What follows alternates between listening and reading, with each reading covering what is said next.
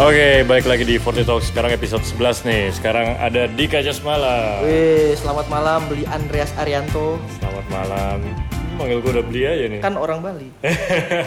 Bentar lagi jadi orang Bali. Wih. Menyusul. Jadi Dikcas ini adalah eh, pemain biola multi genre. Kenapa gue bilang multi genre? Karena dia eh, gue pertama kali kenal dia dari sketsa. Waktu itu diajakin sama Gerald sama Dimas. Sketsa itu ya bisa bilang eh, itu juga multi genre sih grupnya itu ya. Eh, akustikan semua alat musiknya akustik, terus banyak pengaruh jazznya, tapi juga banyak pengaruh world musicnya. Yo eh. Nah, eh, sejak itu gue mulai ajakin dia nih main orkes. Iya. Waktu itu nggak salah yang Oke, siapa ya pertama kali kita? ya? eh, Oh, Classic Mix Jazz bukan? Bukan ya? oh iya Classic Mix Jazz. Iya, Itu 2000 berapa ya? 2014-an, 14. Iya, 2014-an. 14. 6 tahun, men. Kita main Yui 6 tahun. Iya. Nggak Itu pertama kerasa. kali lu main orkes juga? Enggak, sebelumnya pernah pernah main. Pernah juga. Di kampus waktu di UI pernah ikut mau Ditra. Terus waktu di sekolah musik, waktu belajar sekolah musik tuh gue tiap minggu juga ada ikut latihan orkestra gitu. Oh, Oke. Jadi latihan di situ dari dulu latihan di situ gitu. Nah, tapi yang gue lihat eh, spesial dari Dikcas ini adalah dia juga seorang solis. Nah, Hmm. karena juga di sketsa itu banyak banget lu porsi solo aja Iya, gitu kan. Dan lu udah ngulik jazz sebenarnya udah lama banget ya. udah lama banget dari mungkin SMP kali. SMP? Eh, iya. Triggernya tuh gara-gara waktu itu kebetulan bokap juga musisi, Mhm. pemain piano dan Jazz juga deh. main jazz. Aha, Jadi mau nggak mau kayak mempengaruhi anak-anaknya, termasuk abang-abang gua. aha. Abang-abangnya tuh ada Denny Casmala, Denny ada Casmala, Irfan ada Irfan Casmala, ada Regi Casmala juga. Casmala, Yang semuanya terakhir, musisi. Semuanya musisi. Nah, terus eh, What? nah, apa ketika nah ini kan berganti mindset antara ketika main ensemble sama main solo. Kadang-kadang malah ketika lagi main so- eh, ensemble ada porsi solonya juga. Eh, Iya iya iya. Itu ganti s- switch mindset itu menurut lu susah gak sih awal-awal? Wah, awal-awal susah banget dan gue jujur eh, belajar main ensemble salah satunya juga dari Andres Arianto nih. Asik. Gua gue inget banget waktu itu Andres pernah ngasih tahu gue kalau main ensemble tuh lebih kayak lebih kayak satu tim gitu, lebih nurunin ego. Dari situ gue kayak oh iya, iya." tapi dan itu benar banget itu loh. Nyamain tone color. Nyamain tone color sama yang lain, lebih perhatiin dinamikanya kalau Hmm. main bareng. Jadi kayak bener-bener satu tim. Jadi eh, ensemble tuh justru malah menurut gue malah lebih susah karena Oh. bener-bener misalkan sing quartet empat orang, gimana bunyinya bisa jadi bareng tapi kita main sendiri gitu. Maksudnya main maksudnya kayak kita mainin part kita, cuman jangan sampai eh, kita terlalu fokus sama mainin part kita tapi harus dengerin juga yang lain. harus dengerin Hmm, tim. supaya bisa Iya, kedengeran, yang kedengeran. lu mainin tuh Iya. konteksnya apa gitu Iya, ketika fokusnya main sama apa, grup. iya. Terus kalau misalkan lebih solo ya lebih kayak menonjol aja sih. Kayak ya udah lebih bebas aja kayak lo nggak usah bukan masalah perhatiin sih kayak memposisikan diri lo sebagai frontline aja udah di situ kalau solo udah gitu Kalau aja. Solo. Ya, dan gue notice seringkali setiap kali misalnya lagi setting ensemble terus lu main solo lu berdiri gitu. Apakah itu membantu?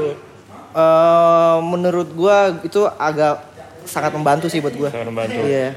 Jadi proyeksinya juga lebih Iya, keluar lebih gitu. enak sih, lebih lebih enak. Nah, kalau ngomongin gear eh lu pakai apa aja nih? Dulu gue sempat pakai violin akustik elektrik yang colok gitu, banyak banget. Hmm, terus sempat pakai elektrik violin yang solid, cuman gue nggak terlalu cocok ya kayaknya. Mhm, Kenapa tuh? Nggak tahu ya karena gue tipe yang suka ya segala sesuatu tuh yang originalitas. Oh, Oke, akustik ya. Iya, bukan yang artifisial gitu. Dulu gue seneng banget sih, cuman skinny skinny kayak lebih pingin minimalis aja bahkan gue sekarang udah jarang banget main pakai preamp, main pakai efek. Gue sekarang gear lagi baru make banget nih gue lagi pakai DPA. Aduh nyebut merek. gak apa-apa, gak apa-apa. Gue seneng lagi seneng banget main pakai mikrofon todong, Aha. langsung main tuh kayak ya udah akustiknya dapet banget. Oh iya, gue notice tadi yang lu tadi kita habis latihan sama Wisnu untuk eh, konser hari Minggu nanti Salihara Jazz Buzz. Iya just bass. Nah itu gue baru lihat sih DPI yang lu pakai tuh. Iya kan? Biasanya lu pakai apa? Biasanya gue colok kan, biasanya gue langsung Pick up colok ya? pick up piezo gitu. Piezo. Nemuin perbedaannya nggak? Soundnya. gue Eh, belum denger langsung apa detail secara detail, detail, iya, sih, iya. karena Iya, kan lumayan iya, banyak iya. tadi iya, lumayan instrumennya. banyak, iya. Gue lagi lagi jir lagi pakai itu mikrofon dan ada satu pick up yang baru banget gue beli. Mhm. Apa lagi? JHCT apa lagi? Dari Paris. Ya gue beli di Paris cuman entah kenapa tiba-tiba preamp-nya rusak Hah? Oh, baru 4 bulan. Sekarang lagi dibenerin. Oke. Semoga membaik. Udah. Gue lagi pakai jir itu aja. Eh, sebutin nggak mereknya? Boleh. Namanya Shetler Statvi. Itu apa tuh? Eh, nama mereknya Shetler. Itu nggak maksudnya itu pre Itu eh, piezo, piezo. Piezo, Mhm. oke. Dia eh, dimasukin ke bridge-nya gitu. Itu biasanya gue pakai kalau misalkan buat main agak ambience-nya lebih kenceng kayak lebih ngeband, lebih Oh, elektrik. Gue pakai itu. bunyinya Cuman itu. cuman tetap jaga body akustiknya. Terus kalau misalkan set akustik banget main ensemble kayak latihan tadi Mhm. sama Wisnu orkes itu gue pakai DPA, DPA. microphone. Tergantung ensemble yang Iya. lo ikutan main ya. Iya. Tapi kalau sebenarnya bedanya piezo sama di eh, mic clip on kan tadi seperti itu, Mm-hmm. itu lebih kemana yang lo notice? Kalau piezo itu sistemnya dia getaran, getaran langsung ke instrumennya, dan dia lebih sifatnya lebih lebih elek, elektrik, lebih elektrik dan lebih apa ya? Soundnya jadi eh, bahasanya gimana? ya? Soundnya tuh lebih elektrik deh. Kalau kalau colok lebih amplified Oke. dan dia biasanya orang pakai itu untuk menghindari feedback yang lebih banyak dibanding mikrofon gitu loh. Nah kalau mikrofon tuh langsung nangkep body suaranya violin itu. Oke, berarti yang gue tangkap Oh. kalau misalnya pakai piezo itu lebih bright. Hmm, nggak nggak juga bukan masalah berat. Kalau piezo itu tetap kasarnya apa ya? eh, kayak ada suara mesinnya dari preamp. Aha.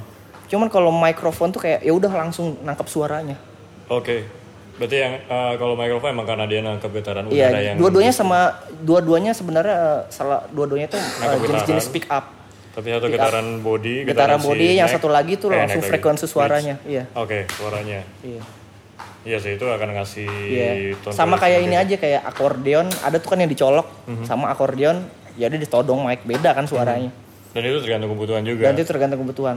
Cuman nggak tau kenapa gue sekarang kayak lebih seneng anjir ternyata enak juga ya main pakai mikrofon doang gitu. Nah, Kayak ya udah main kayak lebih live aja gitu kayak lebih lebih main rasa aja sih. Gue lagi seneng gitu aja. lebih natural. Lebih natural. Nah, kalau efek dulu kan lu sering dulu pakai wah efek. gila gue dulu banyak banget dari efek efek efek gitar gue pakai Boss Zoom eh, TC Electronic Eventide terakhir Hmm. gue pakai Eventide H9 cuman akhirnya gue jual juga kayak kayaknya gue udah bosen main kayak gitu nggak tahu kenapa kayak udah deh gue pingin kayak pure aja gitu untuk Oh, oke. sementara ini Berarti emang eh, tergantung lu di masa kapan lu akan main iya iya iya apa iya. gitu kan. akhirnya gue ngerasain tuh kayak setiap fase kehidupan termasuk khususnya di musik tuh kayak ada fase-fase gitu kayak lu sound gue yang umur 20 tahun Aha. ternyata beda sekarang yang sama sekarang gitu. Selera lu berubah. Sel- se- Selera, berubah karena referensi juga berubah terus kan jadi kayak ditambah lagi gue kayak perjalanan gue travel keluar Hmm. khususnya gue ke ke Paris tuh kemarin kayak gue ngeliat tuh mereka tuh kayak kalau main sistem mic tuh kayak lebih dapat aja gitu Hmm. Eh, mainnya lebih live, tone-nya lebih jelas Hmm. dan itu juga ngelatih juga sih gitu. Iya, lu Hmm. udah dua kali atau tiga kali ke Paris? Udah dua kali sih kemarin November kedua dua kali. Dua kali. Di sana sempat tampil eh ya sempat ngejam emang juga, ngejam di ngejam. sana ke jazz club jazz club di sana ngejam Nah, yang lu notice beda paling beda tuh apa sih? Kan sama-sama misalnya di sini juga banyak musisi dan banyak penukaran ide. Nah, yang di sana juga apalagi eh, kota internasional, lebih internasional lah daripada Jakarta gitu. iya ya. iya iya Yang lu notice apa aja? Yang lu tangkep tuh dan lu juga hangout sama mereka, Iya, iya. ngobrol. nah eh, mungkin gue bakal ngambil dari satu sampel jadi gue tuh kemarin be- ketemu beberapa jazz violinist Mhm. yang gue suka banget dan gue juga masih shock juga karena bisa ketemu dan diajakin ngopi tuh kayak aneh banget sih Itu kayak- Siapa aja, siapa aja.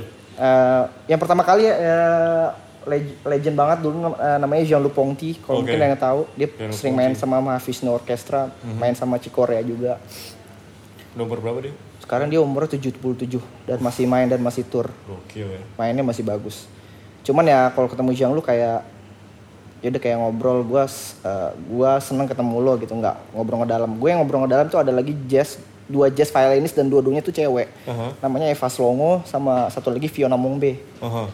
Nah, yang gue tangkap dari perkataan mereka tuh kayak di sana bedanya tuh mereka mau nggak mau musisi itu harus dituntut kreatif dan harus pu- punya sesuatu gitu. Dalam artian Hmm. lo harus selalu upgrade permainan Hmm. lo, lo harus selalu upgrade karya-karya lo gitu. Karena kalau nggak gitu lo bakal ditindas dalam tanda kutip jadi persaingan di sana Oke, tuh gila banget kompetisinya. Hmm. Eh, kom- dalam artian kompetisi yang sehat ya jadi kalau lo setengah-setengah belajar musik gitu kayaknya nggak bisa lo untuk eh, lo hidup dari musik karena di sa- sana tuh musisi banyak banget di Paris Dan penontonnya pun juga kritis ya. Wah penontonnya kritis dan sangat ngerti banget.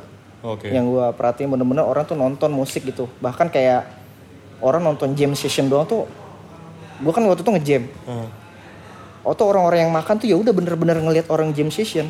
Emang ke situ untuk Iya iya untuk ngelihat musik apapun gitu. Untuk, emang nonton musik gitu loh. Kalau di kita kan kebalikan kan kayak orang datang mau makan. nggak gitu. makan gitu ya udah sambil ngobrol gitu dan ya yang gua perhatiin sih gila sih eh, tingkat kreativitasnya mereka sangat tinggi tinggi sih gitu Hmm. bukan da, bukan hanya solo artisnya di sana ya tapi juga kayak session session playernya pun kayak mereka tuh berlomba-lomba ningkatin upgrade skillnya mereka upgrade pengalamannya mereka gitu loh karena tuntutan yang tadi itu kalau nggak gitu lo ditendang ibaratnya tuh udah ada seleksi alamnya di sana Oke. Iya Iya, kompetisi. dan regenerasinya tuh banyak banget itu yang membedain di sini sih kalau di sini kan kayak ya orangnya itu itu lagi itu itu lagi gitu tapi ya mungkin proses kali ya kayak gitu gitu Berarti mungkin semua semua session player di sana tuh punya album juga cenderung. ada beberapa yang nggak punya dalam artian gini gue bukan bilang jadi musisi di sana harus punya album atau enggak cuman maksud gue kayak mereka tuh eh, jadi musisi cuman eh, nggak nanggung gitu loh Mhm. jadi kayak ya udah gue musik gue misalkan gue session player cuman gue punya ciri khas gitu walaupun Oke. dia nggak punya album atau apa gitu tapi orang tahu oh ini dia yang main ini Oh, kalau mau mencari yang gayanya seperti ini, iya si ini ini, si ini, A, si B. ini, kayak kayak gitu yang yang gue tangkap sih kayak gitu Oke. itu yang seru Nah, kalau ngomongin soal album, lu sendiri juga gue denger lagi Hmm. nyiapin nih. Sebenernya sih udah berapa tahun terakhir gue. Gak apa-apa, gue sendiri pun juga album gue belum keluar. Eh, apa yang lagi lu siapin sekarang? Eh, semoga tahun ini udah mulai direkam sih ya gue tapi nggak tahu rilis cuman gue rencana tahun ini mau rekam ada dua project yang satu project trio gue yang direncanain 2017 Oke, tiga tahun lalu. udah workshop tiga kali cuman nggak jadi belum Dari direkam-rekam. 2017 Iya, baru tuh tiga kali. iya Ini sama siapa aja nih? itu nanti rencananya sama Odi kontrabas Odi Purba sama Renold Bania gitar Oke. jadi formatnya trio violin gitar Ini lebih ke apa? Gypsy Jazz atau? Enggak, enggak, enggak main gypsy. Mungkin referensinya kayak mainin beberapanya, beberapa main kayak komposisi modern jazz cuman format kecil Oke. gitu. Hmm. Kayak- Terus yang sat- satu lagi gue lagi bikin juga sama abang gua Dencas. Mm-hmm. Sama gitar sama Dencas pemain main gitar. selo namanya Billy Aryu. Billy Ario. Trio juga. Ya, Oke. Udah kekumpul tiga lagu. Oke. Oh yang tadi sebelumnya berapa lagu tuh? Yang mana tuh? Oh yang sebelumnya. Rencana sih rencana mau 6 lagu. Oke. Hmm. Rencana mau 6 lagu. Dudunya rencana tahun ini rilis. Eh, rilis nggak tahu cuman rencananya target Eh, tahun sudah ini direkam udah dulu. direkam dulu. Oke, rilis ntar ulangan deh. Semoga semoga Yoi yoi.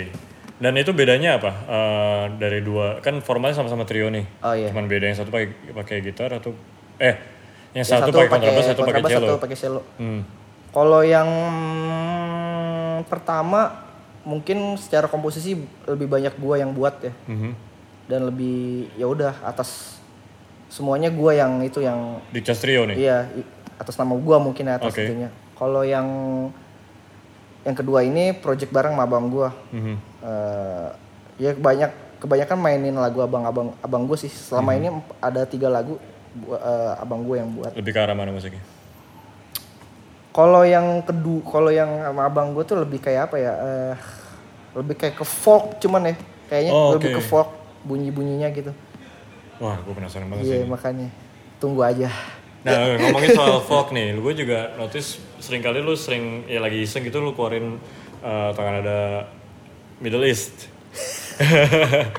lu bisa belajar itu kan itu banyak mi- microtone-nya kan. Iya, ada quarter note-nya. Quarter note-nya itu eh, yang bikin dan juga cengok-cengoknya semuanya itu bikin kerasa Timur Tengah banget lah gitu. Iya. Itu lu, lu sempat belajar khusus atau Oke. Liriknya Kalau gimana? gua boleh jujur kalau misalkan untuk violin yang etnik gitu jujur gua dulu pertama kali belajar banget biola tuh gua lumayan terinspirasi banget sama Mas Henry Lamiri. Bang Oh, Henry oke. Lamiri tuh menurut gue gokil banget dan Mhm, setuju. pemain mungkin pemain biola mungkin kalau dia disejajarkan sama mungkin kalau dia main di luar negeri orang juga bakal wih gila nih Hmm. orang gitu. Dia kayak bisa main etnik segala apapun gitu loh. Iya khas banget sih. dia. Khas khas banget kan kayak apalagi mau main Melayunya tuh kuat banget gitu. Hmm. Oh iya itu ya rootsnya. Nah, kalau yang masalah dia abis itu gue dapat pengalaman itu tahun 2011 gue sempet gantiin Bang Henry. Uh. 2013. Eh 2011, 2011. 2011 tuh berapa gue 22 23 itu main di konsernya Maher Zain. Oh. Nah, itu kan banyak bawain lagu-lagu Arab atau lebih ke Turki sih gitu. Nah, gue tuh, tuh waktu itu nggak tahu tuh kalau ternyata di eh, di musik Ar- di musik Timur Tengah tuh ada namanya quarter note itu gitu. Hmm. Pas gue mainin tuh kayak si Maher Zainnya tuh kayak enggak enggak enggak, note lu tuh nggak ke situ, lu harus kayak Lebih miring. iya, lebih miring. Gue nggak ngerti kan maksudnya apa. Akhirnya gue ketemu pas yang hari keberapa ada latihan bareng, Bang Hmm. Henry datang dia ngasih tahu. Jadi di Arab tuh ada kayak istilahnya quarter note ada nada sih dia bilang gitu. Dan stemannya tuh beda lagi gitu. Hmm. Oh, gitu. dari Stemannya pun situ- beda. Iya stemannya pun beda lagi kayak senar satu sama dua itu diturunin satu tone gitu. Misalkan A sama E, A-nya jadi G, Hmm. E-nya jadi D. Iya jadi D, jadi G, jadi GD GD. Oh, Oke. Gue juga baru tahu tuh Mat. makanya dulu dia eh, pas main sama Herzin kok dia bawa dua biola gitu. Jadi satu itu Oke. Hmm. buat tuningan barat yang biasa, satu lagi buat tuningan Arab gitu. Pantesan gampang banget waktu itu Iya dia lebih mainnya. enak ya Iya. posisinya. Iya, walaupun beberapa juga bisa dimainin pakai tuningan eh, barat, cuman lebih lebih, Hmm. Lebih effort dapet aja. aja. Hmm. Nggak, lebih effort aja gitu. Oh, Kalau oke. kalau yang kalau yang udah dicungin itu lebih enak. Ini posisinya ngulang ya. Ya pengalaman itu sih yang gue dapet terus kayak bokap juga selalu nyaranin kalau bisa kamu dengerin semua lagu gitu loh. Oh, Oke. Intinya gue dulu seneng banget sih dengerin semuanya. Itu. Dengerin semua jenis musik gitu loh. Nah itu sih yang gue notice emang yang yang bikin uh, permainan lo itu banyak banget uh, referensi bukan cuma referensi ya kayak kaya banget lah vocabulary lo ketika mau main di sini kesini kesini sini dan itu kayak lentur banget Iya, iya. ketika lo mau oh tinggal langsung ganti Iya, switch, iya, iya. switch, switch switch switch Heeh. Eh, berarti s- selain bokap lu siapa lagi toko yang yang yang sangat sangat mempengaruhi lu Ya dalam- tentunya kakak gue Irfan Casmala tuh yang ngajarin gue kayak kalau Irfan tuh kayak gara-gara dia gue jadi kenal istilah main pentatonik tuh kayak apa sih gitu. Pentatonik. awal-awal itu dari Irfan dia main piano Irfan Casmala Mhm. Nah, Tonic lebih ke apa eh secara general sih mau dalam nggak bukan pentatonik yang etnis eh, pentatonik yang modernnya gitu loh Eh, Kayak blues atau apa dia gitu Hmm. biasanya kan dimainin banyak di rock di blues di jazz juga ada gitu terus ya yang kedua ya Denny Casmala sih Oh. abang gua sangat lebih ke kalau abang gua Denny Cas lebih ke eh, lebih ke non teknisnya sih kayak ngeband tuh kayak gimana sih gitu loh Hmm. ngisi lagu tuh kayak gimana sih gitu ngisi yang enak tuh kayak gimana Ngenakin sih lagu Iya. ya. main sesuai porsi di band tuh kayak apa sih gitu loh Iya sih apa gue notice emang beberapa hampir semua sih sem- hampir semua eh, sessionist yang juga adalah produser dan arranger itu bisa langsung lihat konteks gitu. ya Jadi tahu gimana ngisinya ini perlunya apa. Iya, iya. Nggak nggak ngasih lebih dari itu, nggak nggak kurang dari itu. iya iya eh, ngerti konteks banget gitu. Iya ngerti konteks banget. Jadi sesuai main sesuai porsi kalau abang gue bilang kayak oh iya gitu. Itu sih yang gue dapat kesempatan dan yang beruntung. Oh ya ma kakak gue juga Regi juga kayak yang gue Regi Casmala tuh drum produser juga. Uhum. Uh-huh. Semuanya produser. Iya semuanya produser. Yang gue bisa ambil dari dia ada pelajaran ketika gue awal-awal pertama kali rekaman. Mhm. Umur berapa nih? Pokoknya rekaman profesional sekitar umur 16 atau 17 tahun. Rekaman buat banyak penyanyi. Di situ gue rekam belajar rekaman eh, layer strings tuh kayak apa. Lu sendiri? Iya Ini Gue sendiri, tapi gue sendiri. tapi di situ gue jadi latihan, jadi kayak latihan tuning, latihan Oh iya tuh. eh, Intonasi. latihan intonasi, terus latihan baca juga, terus Mhm. latihan range-nya kayak apa gitu. Jadi kayak di situ jadi kelatih. Kan karena main live merekaman beda banget kan Bener bener. gue kayak anjir tempo gua nih gitu dari situ kelatih ba- jadi kelatih banget Eh. Iya. ya abang-abang gua salah satunya sangat mempengaruhi karir musik gua Uhum. selain bokap gua pasti yang utama Uh-huh. Iya lah pasti. ya itu, itu sih apa eh, kelebihan eh, lahir dari keluarga musisi ya. ya dari kecil udah udah familiar dengan Iya, dengan- semua dengan musik. bahasa-bahasa musikal dengan itu. bahasa musik itu banyak banget Nah, dengan referensi yang berbeda-beda Nah itu juga Iya. itu sih penting banget sih untuk eh, terutama yang pengen jadi seasonist sih emang Iya. emang itu tuntutannya kan. tuntutannya itu Kita harus bisa mungkin nggak harus bagus di semuanya Iya. tapi setidaknya tahu lebih banyak Iya. daripada yang lain tuh akan membuat Iya. kita lebih gampang Iya. untuk stand out gitu. betul Dan ketika butuh apa, oh dia aja, dika aja, dika aja, Iya, dika aja, kayak seperti itu. Nah ada bedanya waktu itu eh, konser Raisa. Ya kan, lu aneh main lagi Iya, ya String section ya tuh kan, main lagu pop. lama lagu pop beda lagi Waktu itu rangernya Marco, arrangernya Marco sama Haris Pranowo, Pranowo. Oh, yang satu eh, Marco drummer, Raisa. Haris, Haris itu keyboardis. pianis ya pianisnya Raisa Emang pianis ya, Keyboardis, iya. Raisa. Itu kayak gimana? Bedanya gitu. Ketika lu mau mainin karya yang seperti itu karena emang pop kan beda lagi gitu. Hmm. Dengan dengan folk maupun eh, jazz.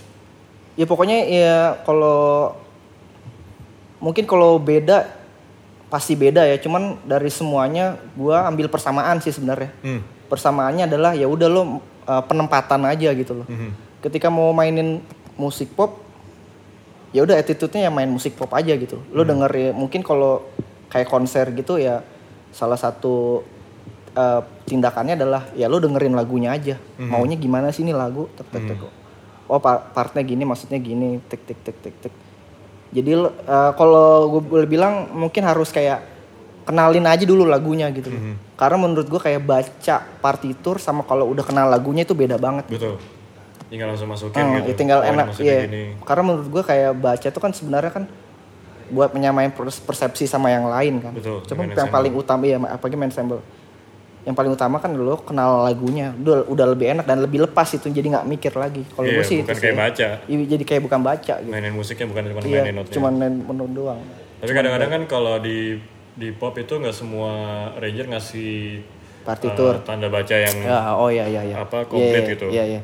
Nah, itu juga artikulasi, dinamika. Iya artikulasi. Nah kalau di band tuh gue juga dilatih gue dulu sama abang gue Dencas kayak ngajakin. Jadi dulu tuh acara Trans TV, acara BRI gitu. Jadi Hmm. tiap minggu tuh abang gue main dan gue langsung, Dika kamu main ya solo. tiap Cuman minggu. tiap minggu gitu terus dikasih sama abang gue itu partitur dan partiturnya bukan not balok, not angka. Dari situ gue juga jadi belajar baca not angka juga, ada ambilnya jadi jadi tahu juga. Oh gini gini gini gini. Tapi Oh, oke. ya jadi intinya kayak ya udah. Jadi mau nggak mau dalam ngeband khususnya ngeband Uh-huh. yang main bebas itu ternyata lu nggak bisa cuma ngandalin uh, feeling lu untuk solo ternyata di situ gue harus belajar lebih lagi yaitu gue belajar harus belajar tahu chord gue harus belajar harmoni dari Uh-huh. Oh, Oke. situ gue udah mulai mulai ngulik chord kalau C minor 7 itu isiannya apa Hmm. apa yang harus gue mainin kalau chord ini gitu progresi 251 tuh kayak apa di situ gue jadi belajar gitu loh jadi luas dan nggak sekedar cuman ngisi doang gitu Aha.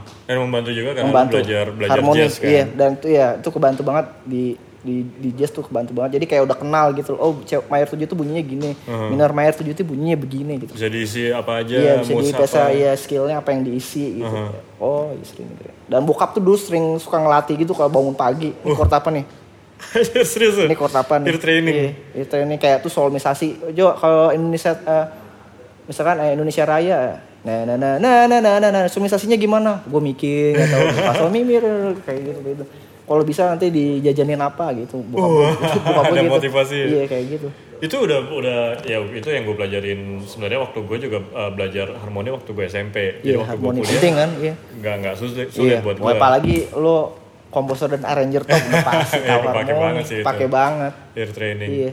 Jadi, nah, di cas ini kuliahnya di rumahnya nih ternyata kuliah Kenapa? musik. Ya lu kuliahnya Oh. di rumah kan berarti dengan lingkungan iya musisi seperti iya itu iya iya iya dan Gue kuliahnya kuliah filsafat Nah. di Universitas Indonesia. Sebelumnya gue kuliah antropologi Oh, di sempet juga? Universitas Pajajaran tahun 2008. Terus cabut, oh iya iya. bener juga. cabut gue ikut lagi SPTN. Waktu itu SMPTN namanya. Hmm. Masuk di filsafat UI ya udah gue situ. Musik gue sambil jalan aja. Kalau musik gue ngambil dulu sekolah sempat sekolah musik namanya Y2K punyanya almarhum eh, Yoyo saxophone dia itu saksofonisnya eh, Elvis Esioria.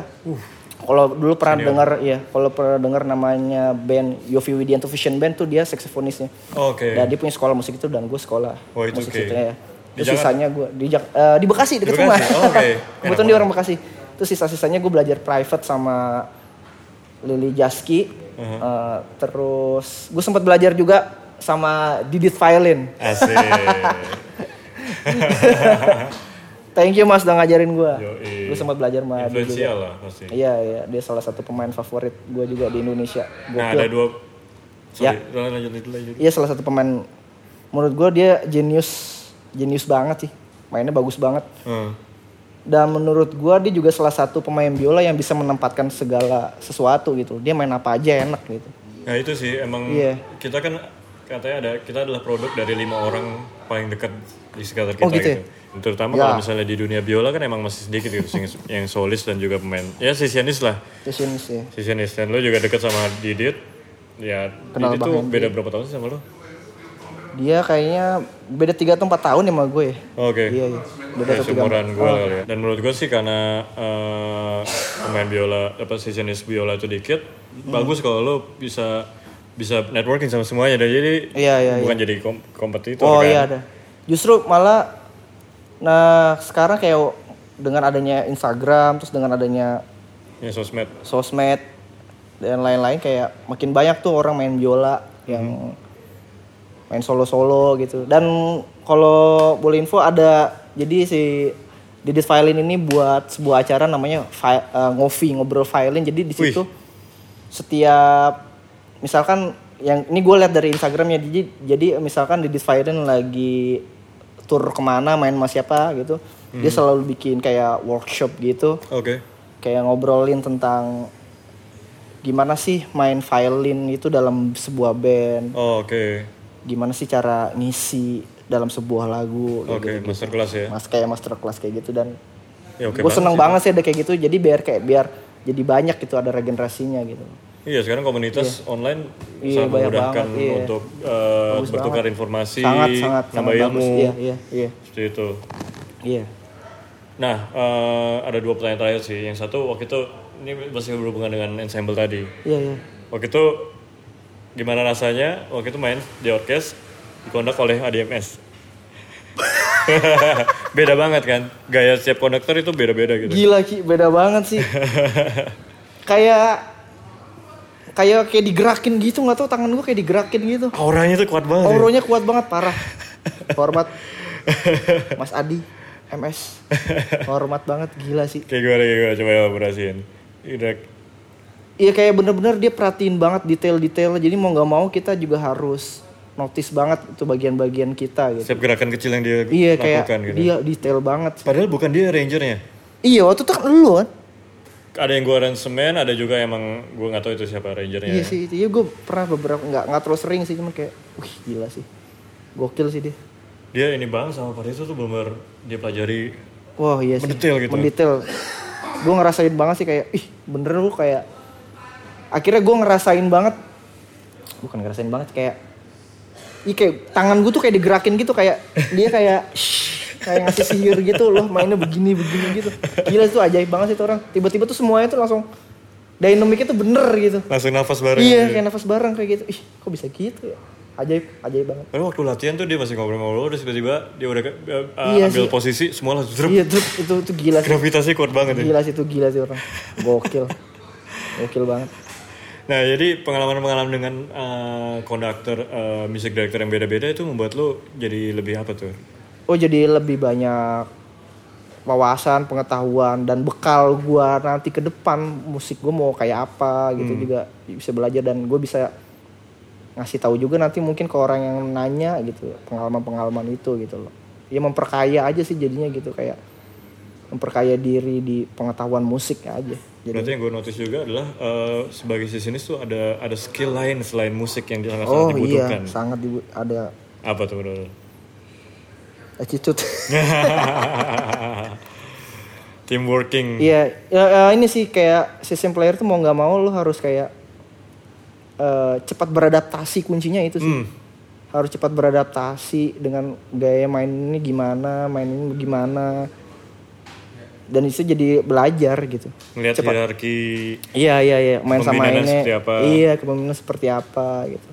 seneng aja sih Karena kan juga di dalam eh, orkes kan juga eh, ya mungkin kadang lo jadi concert masternya, kadang lo eh, Iya, bukan iya. concert masternya. iya iya iya. Itu kan juga apa ada ada hierarki kepemim- leadership iya yang lihat beda-beda gitu. kepemimpinannya iya benar-benar Nah, satu lagi nih, eh, lo kuliah filsafat dan ya salah satu sebenarnya gue gue tahu dua orang lagi musisi yang juga kuliahnya filsafat. siapa tuh yaitu Billy Aryo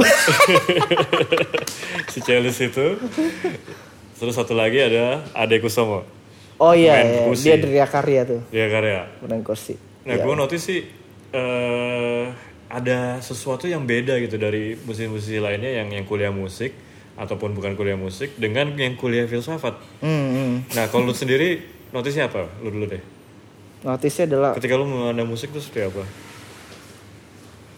eh gue jadi tahu latar sebenarnya musik itu muncul tuh diciptakan sih untuk apa sih sebenarnya gitu. Terus jadi kayak lu lebih kritis menghadapi segala sesuatu gitu. hmm, tiap note itu ada Iya kayak lu kenapa sih kenapa kenapa lu bisa begini begini begini gitu. Kalau di musik kayak sebenarnya eh, kayak bicara detail-detailnya sih kayak bunyi itu apa sih sebenarnya gitu. Terus eh, sampai sesimpel itu pun Iya sih juga kan. sampai simpel itu dipertanyakan. kayak mikir sampai mikir kayak gitu ny- jadi kayak lebih paham aja kayak lebih notice gitu cara lebih ke cara berpikirnya sih jadi nggak sekedar teknikalnya doang gitu loh Tapi itu kan bisa bisa dua kemungkinan bisa mempermudah atau bikin lu malah makin puyeng gitu. kalau makin puyeng Karena mempertanyakan segala, segala sesuatu. iya maksud kalau gua. makin puyeng malah bagus karena artinya dia berpikir Oke. Jadi nggak cuma sekedar mainin tapi memaksudkan apa yang iya dimainkan. apa yang dimainkan tuh apa sih ini maksudnya si musisi ini apa sih gitu loh. ini eh, maksudnya karya ini tuh kayak apa sih gitu. Nah, gimana tuh misalnya satu contoh gitu lu main ya misalnya tadi karya yang tadi lah gitu. Sama Wisnu gitu. Apa yang lu lakukan?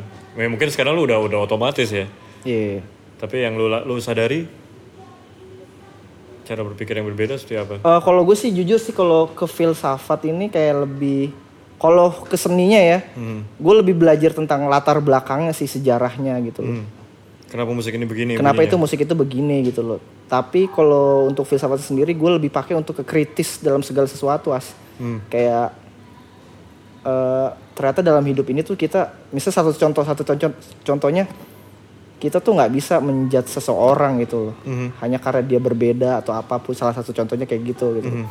Karena kita tumbuh latar belakang berbeda jadi nggak sepatutnya kita menjat seseorang itu salah atau benar gitu. Hmm. ya? Pasti ada motivasi lain di baliknya. Iya a- ada ada kayak gitu kayak ya contohnya mungkin kita harus eh, kita bilang ih musik ini jelek banget ya kita juga nggak bisa menjat orang itu main musiknya jelek apa enggak gitu tapi kita harus tahu kenapa orang itu main musiknya jelek gitu loh sebelum menjudge itu gitu Aha. itu yang gua lakukan sih jadi sebelum melihat sesuatu tuh jadi gua ngac- ngejudge dulu jadi gua kayak ngelihat dulu apa sih menyebabkan dia seperti itu gitu loh Berarti karena nggak ngejas itu lebih lebih membuka diri untuk bisa belajar iya ses- sesuatu yang mungkin awalnya kedengeran sangat si- terlalu simpel bahkan iya iya iya kayak gitu atau terlalu mer- ribet tapi tetap bisa hmm. apa yang bisa lu apresi dari situ Iya, dan iya. gimana cara lu bisa ngenakin lagu itu. Ngebak, ya itu salah satunya juga itu gimana cara ngenakin cara ngenakin lagu maunya maunya musik ini tuh apa sih sebenarnya gitu loh. Lebih ke eh, sadar ke situnya aja sih. Jadi nggak udah dulu kan kalau kalau awal-awal belajar kan maksudnya kayak awal banget karir tuh mikirnya masih teknik teknik apa gitu. Ternyata pas udah kesini tuh kayak mikir kayak ini maunya musik tuh secara keseluruhan tuh kayak apa gitu loh. Nggak cuman kita doang yang kita pikirin gitu. Mhm. Baru dari situ dipakai deh semua Iya, ilmu tadi itu. iya, iya. Teori-teorinya, teknik-tekniknya seperti itu. Teknik-tekniknya gitu. tuh. Iya sih, jadi lebih-lebih ada motivasi di balik semua Motivasi ke nada yang kita mainin ya. yoi. Oke, terakhir eh, apa tips lu buat teman-teman yang baru belajar entah biola atau main pengen jadi sessionist gitu? eh tips and tricksnya nggak banyak paling paling nomor satu seneng aja dulu sih kalau menurut gua Ya itu penting banget. nggak usah kita bilang harus latihan harus konsisten harus kalau menurut gua nomor satunya harus seneng dulu udah gitu loh Mhm. karena kalau kita udah senang itu otomatis kita konsisten itu udah ngulik. akan ngulik eh, akan cari buku sendiri akan cari referensi sendiri kalau kita senang gitu kan Bukan cari orang-orang yang bisa Iya, ditanyain. tanpa iya tanpa harus kita dipaksa-paksa untuk latihan gitu loh.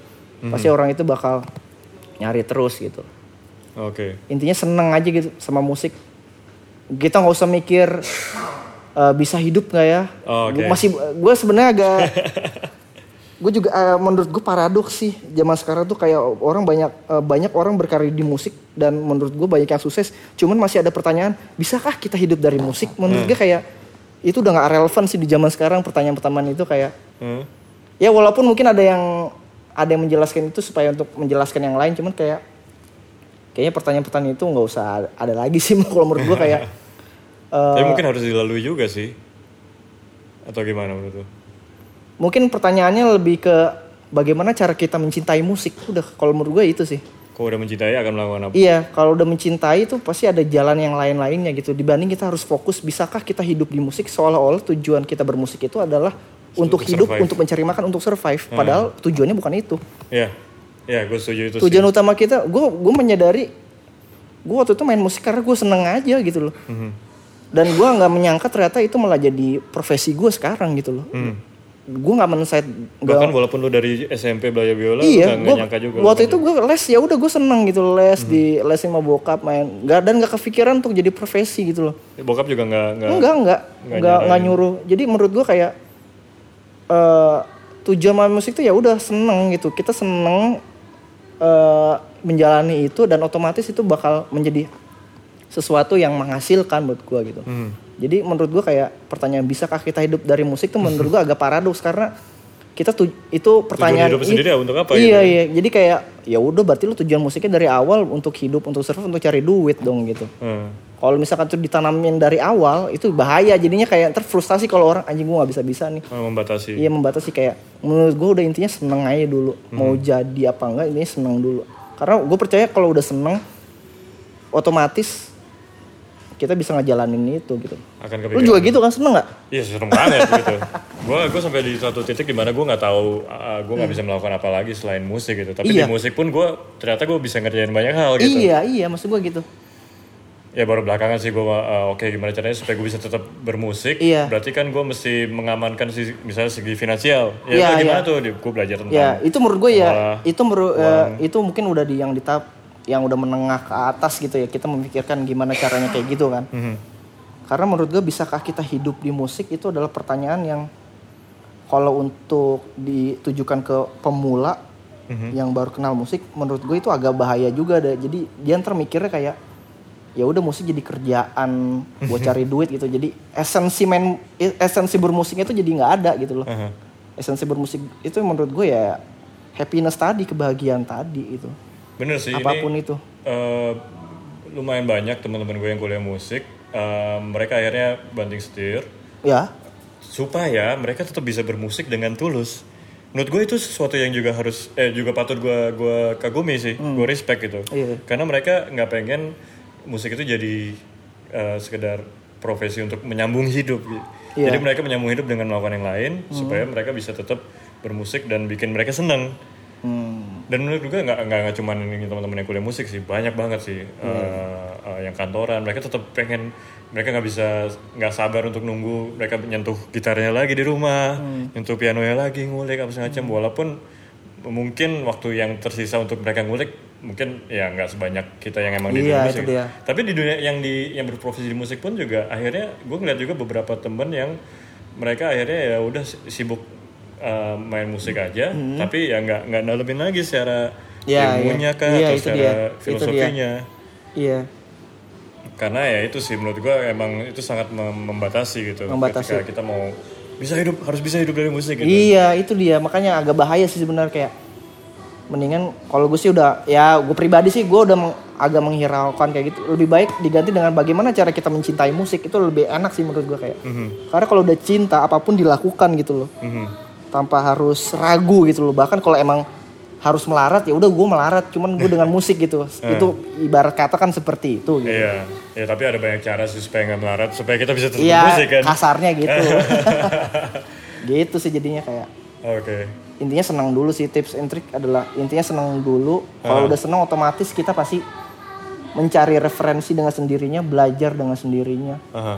dan ketemu oh ya banyak banyakin ketemu teman-teman musisi juga ketemu Ah. senior nanya-nanya itu juga penting banget sih gue salah satunya Hmm. bentukan komunitas juga sih kayak gue sering dulu sering ngumpul di eh, di Red White Jazz klub punyanya Mas Indra Lesmana Hmm. Di Kemang dulu, dulu ya. di Kemang gue jadi di situ dari di- jadi ketemu banyak orang bisa ketemu Gerald Mhm.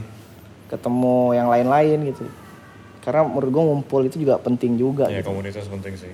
Ya belajar musik sih nggak bisa sendiri doang sih. Iya, nggak bisa Walaupun kita bisa belajar lewat internet, tapi tetap iya tetap untuk menghidupkan musiknya kita butuh interaksi sama orang. iya itu dia Oke Dek, ini ini obrolan yang seru banget sih, yang mendalam banget sih. Dan eh, emang semuanya akhirnya kembali lagi ke mencintai.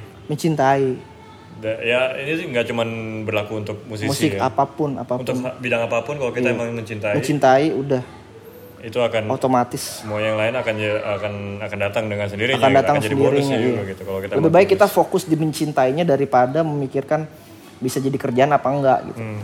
mencintai aja dulu gitu Mhm. Oke, Dek, thank you banget. iya Sukses buat kita ntar dimain di Amin. Saudara Jazz Bus. Jazz Salihara Yo, merci buku Andres Arianto Iya. Yo, Abiang tuh keep growing. yo